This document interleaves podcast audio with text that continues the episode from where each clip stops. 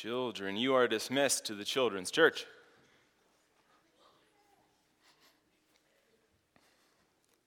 This morning, we are going to talk about the cost of love and devotion. Why? Because this is the Advent Sunday of love and the candle of love. But love is costly, and anyone who's had to love others knows how costly love can be. And this last week, as I was getting ready to talk about the love that Jesus displays at Advent, right away it came to my mind that I wanted to talk about the cost to Jesus to extend this love to us. But little did I know the twist my week was going to take, and it did. We're going to have to talk for a minute about what love and devotion look like. It wasn't that long ago, Mr. Connor came and told me that he wanted to get married. And Connor, I got to tell you, it's costly. love and devotion is a good thing. But covenant relationship is costly. Why? Because we share all of us with someone else. Because we take someone else and now we put them before ourselves. Our emotional life and our spiritual life and our physical life don't belong to us anymore. They are now ours together with someone else. Anyone who's married, anyone who's had to love friends or family will know, yeah, I know that cost. But that cost is worth it, isn't it, to be in close relationship with someone else? It's worth the cost of devotion. But sometimes it's a little bit more than what we bargained for. At the wedding ceremonies, like Connor's in a few months, I might say some words about rich and poor. I might even talk about sickness and health. We don't mind agreeing to those things, it seems like, because we know the reward we get for saying yes and it's a husband or a wife, so we say yes. Until someone gets sick, and then it gets hard. Easy to say yes in the ceremony when we're standing on the stage, and there's no cost at that moment. But later, the cost might come. And then it's a little harder to say, I do. Then it's a little harder. And this week on Tuesday, I think Chantel got more than she bargained for because I got sick this week.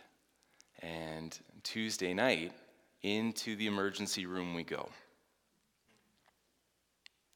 Well, at home, Mr. Jesse had an upset stomach. So Jesse was throwing up that night, and there was someone at our house graciously watching Cooper and Jesse. Thank you. As I look at my sister. And Chantel is sitting with me, and she brings along baby Austin. And baby Austin had the flu last week. He had influenza. So, of course, he's experiencing all the symptoms of that. And when you go into the emergency room, you just never know what it's going to be like. Could be an hour or two, or it could be half a day of your life, and that's just the way it goes. We went in at supper time. A couple hours pass, and here's Chantel holding baby Austin. They're sitting on the chair. Austin's restless. Go home. Go home, Mom. No, we have to stay. Daddy's tummy hurts. He has to see the doctor. Go home. Austin's running a mild fever. He hasn't slept in days. There she is, holding him in the hospital room. Two more hours later, they're sitting on the floor. Austin is now laying down, laying across her lap. They're sitting on their winter coats on the concrete floor. Four hours in. It's now an hour past Austin's bedtime, hour and a half. Go home. Go home. Nope. We have to stay. Daddy's tummy hurts. He has to see the doctor. Two more hours pass. That's the way it went. 11 o'clock at night. Austin's asleep in her arms. That's the cost of love and devotion sometimes. That's the part when we're standing there putting our wedding rings on each other, dressed in the fancy dress clothes. You don't picture those moments, do you? But something happens when you love someone and you're devoted to someone in covenant relationship with them. There's a cost to be paid. And that night, as she's sitting there holding the baby, the cost is being paid. Why doesn't she go home? Why doesn't she pick him up and go home? Because she committed to love someone else more than she loves herself, and she's willing to pay the price. And I'm in there, and I know I'm supposed to be at work writing a Christmas sermon for all of you. But that was the heart of the story already. You see, in my mind, last week I went to Philippians, and I had been reading about the incredible cost Jesus paid to come down to the earth and become one of us. How do you illustrate that? How do we talk about how much it cost him to be incarnate, to become man? How do you illustrate that to people? How much it meant for him to leave the holiness of where he was, his stature and authority, and be willing to lay that aside to become creation? How do you put that kind of love and devotion into an example that's tangible that we can look at and see and we understand? And then all of a sudden, you spend six hours sitting in the hospital room and you go, Yep, I know what love and devotion looks like. Since the very beginning of the Bible, let's start there. We've been in this covenant relationship with God. God creates Adam and places with him Eve. Humanity and life together. And they're in this relationship with him. God promises to be his God, and Adam now needs to keep the promise back to God. Don't touch the tree of the knowledge of what is right and what is wrong, good and what is evil. If you can do that, you will keep the relationship, the covenant promise that we have, right? I'm pointing at my wedding ring, the I do's that we made to each other. Don't touch that, and you and me will exist in this righteous relationship. Was Adam willing to bear that cost? That meant submission, right? That meant obedience. That meant trust. That meant all of these things that are such a vital part of our relationships. And Adam is deceived along with Eve into disobeying and breaking that relationship. So now the marriage has been shattered. You think about that. Trust is broken. And how many of us in covenant relationship with somebody else, when trust is shattered like that, how many of us would still choose to pursue that person? And God does. And he picks out of humanity one family that he will pursue and make his very own. He picks Abraham's family. So down the line they go Isaac, Jacob, and now Moses. And they get to the edge of the promised land. And as you're reading through in Deuteronomy, you're going to come across some of these verses. This is what Moses is telling the people. We read some of this in youth group on Friday. He said, Only be careful and watch yourselves closely so that you don't forget the things your eyes have seen or let them fade from your heart as long as you live. Teach them to your children and to their children after them. Remember the day you stood before the Lord your God at Horeb, when he said to me, Assemble the people before me to hear my words, so that they may learn to revere me as long as they live in the land and may teach them to their children. You came near to me. You stood at the foot of the mountain while the mountain blazed with fire to the very heavens, with black clouds and deep darkness. Then the Lord spoke out of the fire. You heard the sound of words, but you saw no form. There was only a voice. And hear this verse, verse 13. And he declared to you his covenant, the Ten Commandments, which he commanded you to follow and wrote them on two stone tablets. Moses is urging the people before they step into this land where they will dwell with God. Have you considered that when we stood at the mountain, God spoke his covenant relationship to you? He made it clear sickness and health, richer or poorer, better or worse. God says, 10 commands. You will love God and you will love other people. Right? You won't put a God before me or make an image of a God. You won't speak ill of my name. You're going to honor my day as holy. You're not going to kill people or lie to people or covet from people. If you were to be my people, if you were to wear my ring, if you were to live in my house, you will honor the marriage covenant that we're about to make. You will love me and you will love other people and you will be mine forever. And the people say, I do. I'll wear the ring, I do. And in they go. We're willing to pay the price and bear the cost. Until what? Until it gets hard. One generation, one generation. Read the beginning of the book of Judges. Just please don't read the end of the book of Judges, it's horrifying. But the beginning of the book of Judges, that's from youth group. You always tell the kids, do not read the end of the book of Judges. Never. Right, Alex? One generation later, and they had abandoned the Lord their God. They had promised to live this life, promised, and they abandoned it in one generation. But what happens when you break your covenant promise to your spouse? What happens? They've taken you back in, and for a second time, you've been disobedient and you've broken their trust. Would God take you back again? Would He go through all of that one more time? He's willing to. But here's what we've learned through all of this that the groom might be willing to carry his end of the bargain, but the bride is too weak. Within the bride is not righteousness. Within the bride is sin and selfishness and brokenness. God can remarry us as many times as he wants, but the problem is in us. Not that we don't desire to do good, but that goodness doesn't exist within us. It's brokenness and sin that has captured our heart. That is our master, you read in Romans, under the sinful nature. So God is entering into a marriage where he knows his wife will fail, and yet he does it willingly. So, what is he going to do? Just continue to remarry us over and over and over again and watch us fail and fail and fail? He has to find a way to make this work, to bring him and the bride together forever, finally.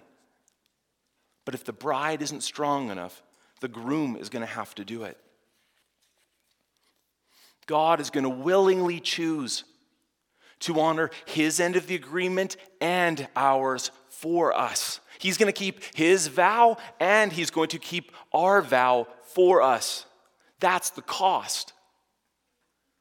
But for humanity to live this righteous life, to be drawn back to God, a human is going to have to do it, and humans can't. So, how will there ever be a righteous Adam? How will there ever be another Adam who will live the way that God desired? It's going to have to be God Himself. It's going to have to be Jesus. And after thousands of years, thousands of years, Moses, David, Solomon, down, down, Babylon, Nebuchadnezzar, down, down, down, down, Jesus shows up to finally win his bride back home. But this will cost him everything. Turn in your Bibles to Philippians. Maybe you haven't read these verses quite like that before from Philippians chapter 2. But I'm telling you, once you read the first half of it slowly without reading the second half, you're going to see something that I've seen and you'll marvel at it. We're going to start at verse 1 of Philippians chapter 2. This is the famous passage where we often talk about the humility of Jesus. And Jesus was willing to die on the cross. That's how humble he was, that's how sacrificial he was. Let's see what we can learn from this scripture this morning. So, I'll give you one more second. If you're looking in your phone or in your Bible, this is Philippians chapter 2, verse 1. We're going to read till 7. This is me reading out of the NIV, so if you have another translation, the words might be a little bit different than this. It begins like this it says, Therefore, if you have any encouragement from being united with Christ, any comfort from his love, if any common sharing in the Spirit, if any tenderness and compassion, then make my joy complete. Being like minded, having the same love, being one in spirit and of one mind. He's speaking to the church, right? Church, do nothing, do nothing out of selfish ambition, nothing out of vain conceit. Rather, in humility, value others above yourselves, not looking to your own interests, but each of you to the interests of others. In your relationships with one another, have the same mindset as Jesus. Pause for just a second. This was a church that was struggling to love one another. And he's going to say, You have all these things in common. You have the Savior in common, this Holy Spirit in common. And it's supposed to make your mind in common, it's supposed to make your love for one another in common. You're supposed to be loving other people ahead of yourself. Why can't you do that? Why are you so filled with vain conceit and selfish ambition? Don't you see the example of Jesus? Why don't you have these relationships with one another that mirror the example of Jesus? And here's what he says in verses 6 and 7.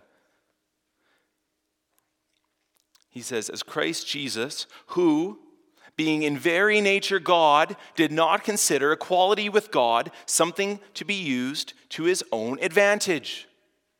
Rather, he made himself, what does the word say? He makes himself nothing. The very nature of a servant he took.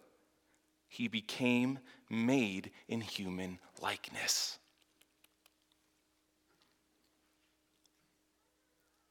That's the posture of Jesus. You hear those words? When equality with God is something that he could grasp onto, your translation might say, it's something that he could take advantage of. Do you understand that for all time before he came down to earth, where do you think Jesus was dwelling? With God, because he is God. Don't you think for millennium, before millennium, the angels and the creatures worshiped him with his Father? That was his life. So for him to leave that place of worship and glorification, that place where God's will is always done, he abandons that to come here.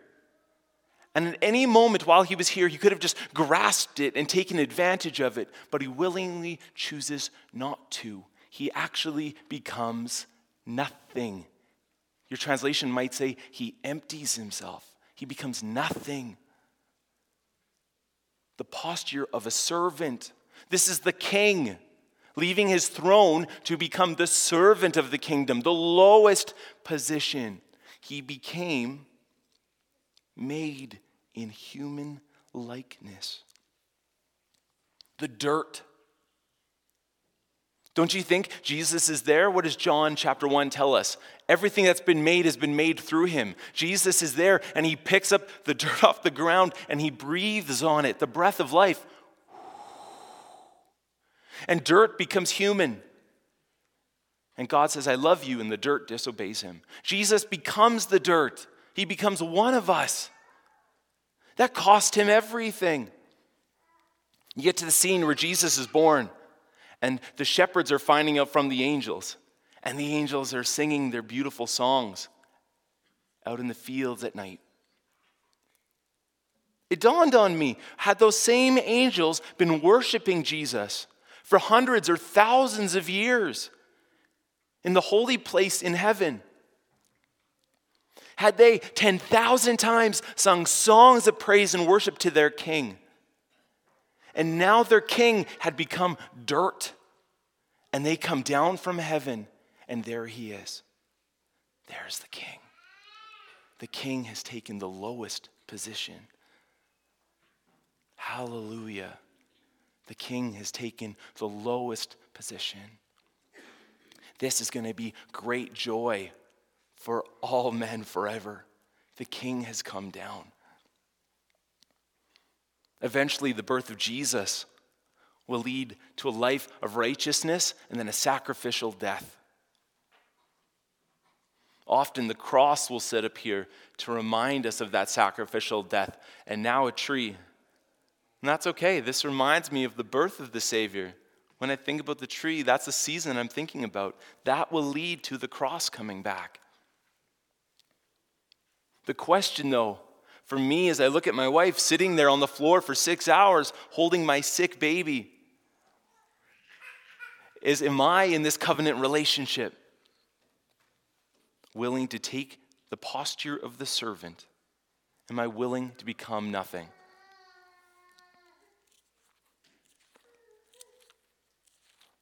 I got to go back to John. Everything just makes more sense when you go back to John.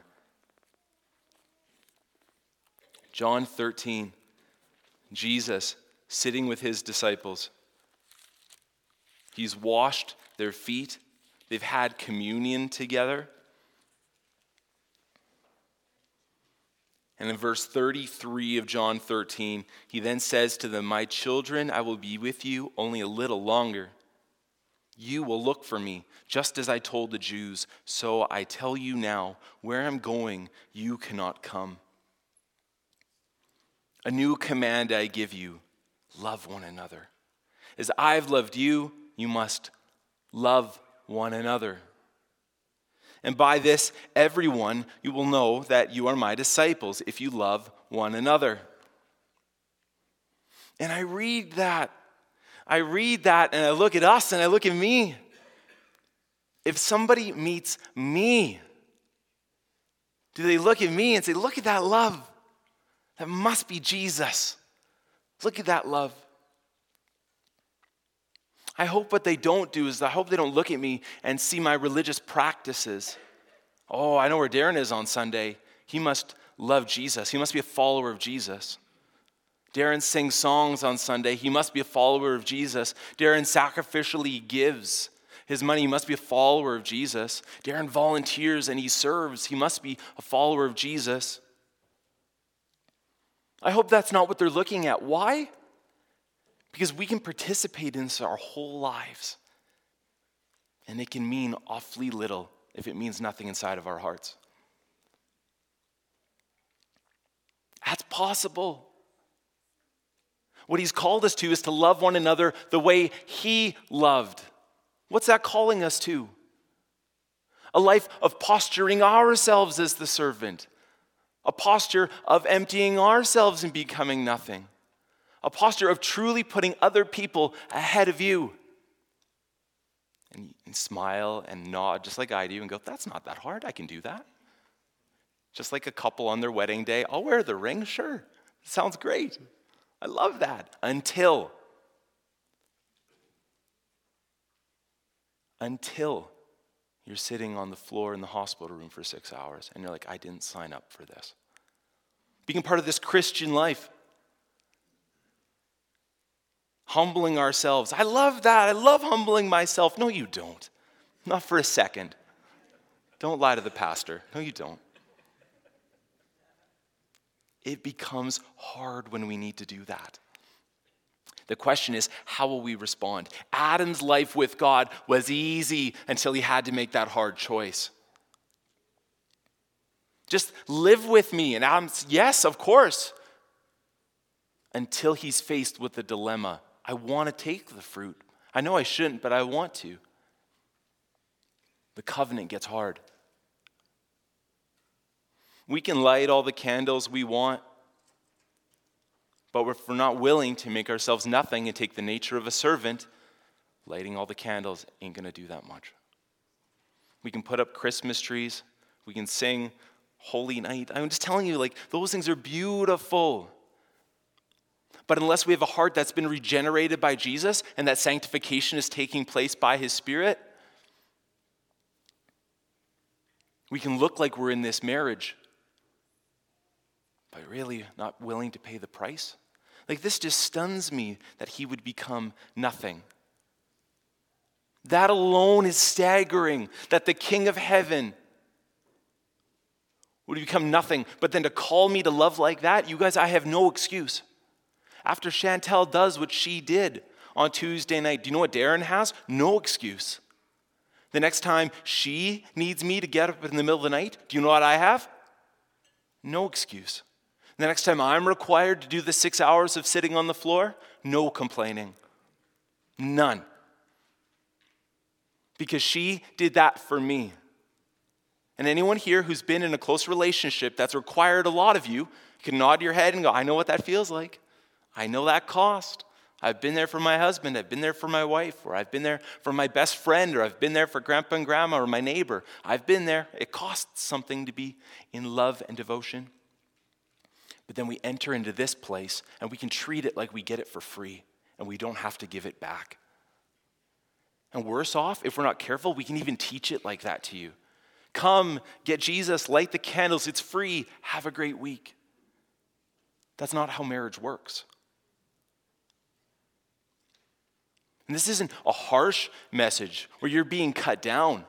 This is me pointing to my wedding ring and I'm saying, just remember the promise that you made. Whether you made this promise 30 or 40 or 50 years ago, or whether you committed yourself to Jesus a year ago, you now have entered into a beautiful covenant relationship. I hope you're willing to honor your vows. I hope Christmas and the lighting of the candles takes you back to your wedding day with Jesus, thinking, This is beautiful that he would enter into this relationship with me. And I hope you're stunned as we do the prayers and light the candles of how much this cost him. And he was willing to do it for you. He didn't have to, but he was willing to. And now he just says, respond in that same way. What does it look like for us in church, in this relationship, in this family, to humble ourselves? to take upon the nature of the servant, to make ourselves nothing, to truly put other people ahead of ourselves. Look in the Bible, look at the way they loved each other and worshiped together and prayed over each other and shared communion. The Holy Spirit did miraculous things in their presence, and the church grew every day. What if that is the future of the church family here? What if the future of the church family here is a ministry that is so beyond what we can understand? And you think it's going to take a large program or redoing the Sunday service, or maybe it's just going to take an advertising campaign.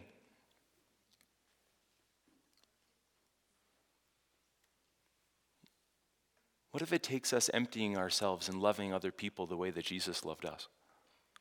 What if it's truly that simple?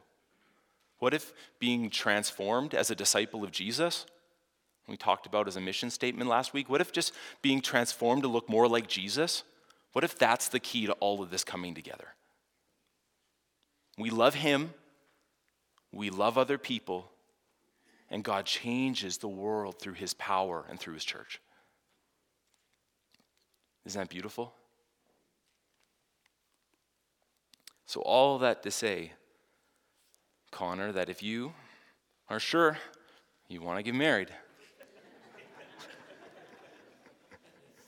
you will never gain something as beautiful as a covenant relationship is the most beautiful thing I think you can gain. We gain it through Jesus with Him, and then often we gain it through a spouse. It'll cost you everything. Your life will never be the same. But what you gain from it what you gain from it is absolutely remarkable. That's why I don't mind emptying myself for Jesus and being a servant. I don't mind humbling myself for Him.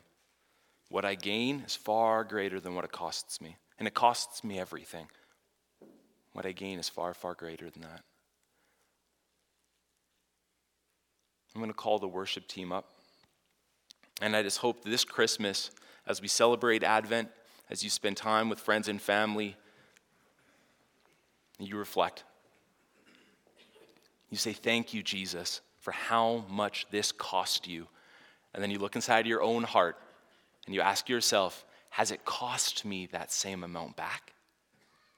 Have I given everything? Let me pray over you before we sing. Father in heaven, I thank you, Lord Jesus thank you for my church family. And I pray for them, Lord Jesus, that you would extend knowledge of your loving grace to them. That this morning they would have a deeper understanding of the sacrifice of the king to become the servant. I pray that that knowledge would grow inside of them and that it would lead to wisdom and it would change their hearts. And Holy Spirit, I pray for the family that you would reveal to them if there's places and sin within their heart and places, Lord, that they haven't surrendered to you, they haven't made themselves nothing, they're holding on to something that they think is greater than you, you would call them to lay it down. Bring it to their mind, Holy Spirit. That we need to be willing to pick up our cross and follow you, even if it costs us our lives. Would that, Lord Jesus, be the mission of this church? Would that be the cry of our hearts? Would it truly be the way that we live? And then, Lord, bless this family as they step into obedience day by day by day, as they love other people sacrificially, as this city comes to know who you are. Through the obedience and love of your church, Lord Jesus, bless them. And bless this season of Advent as we remember and reflect on what you've done for us. You are a holy God, worthy of honor and praise, and we fear you and we revere you. You are truly the King. Thank you, Jesus, for the reading of your word this morning. We pray this in your name. Amen. Please stand with us as we finish off the service.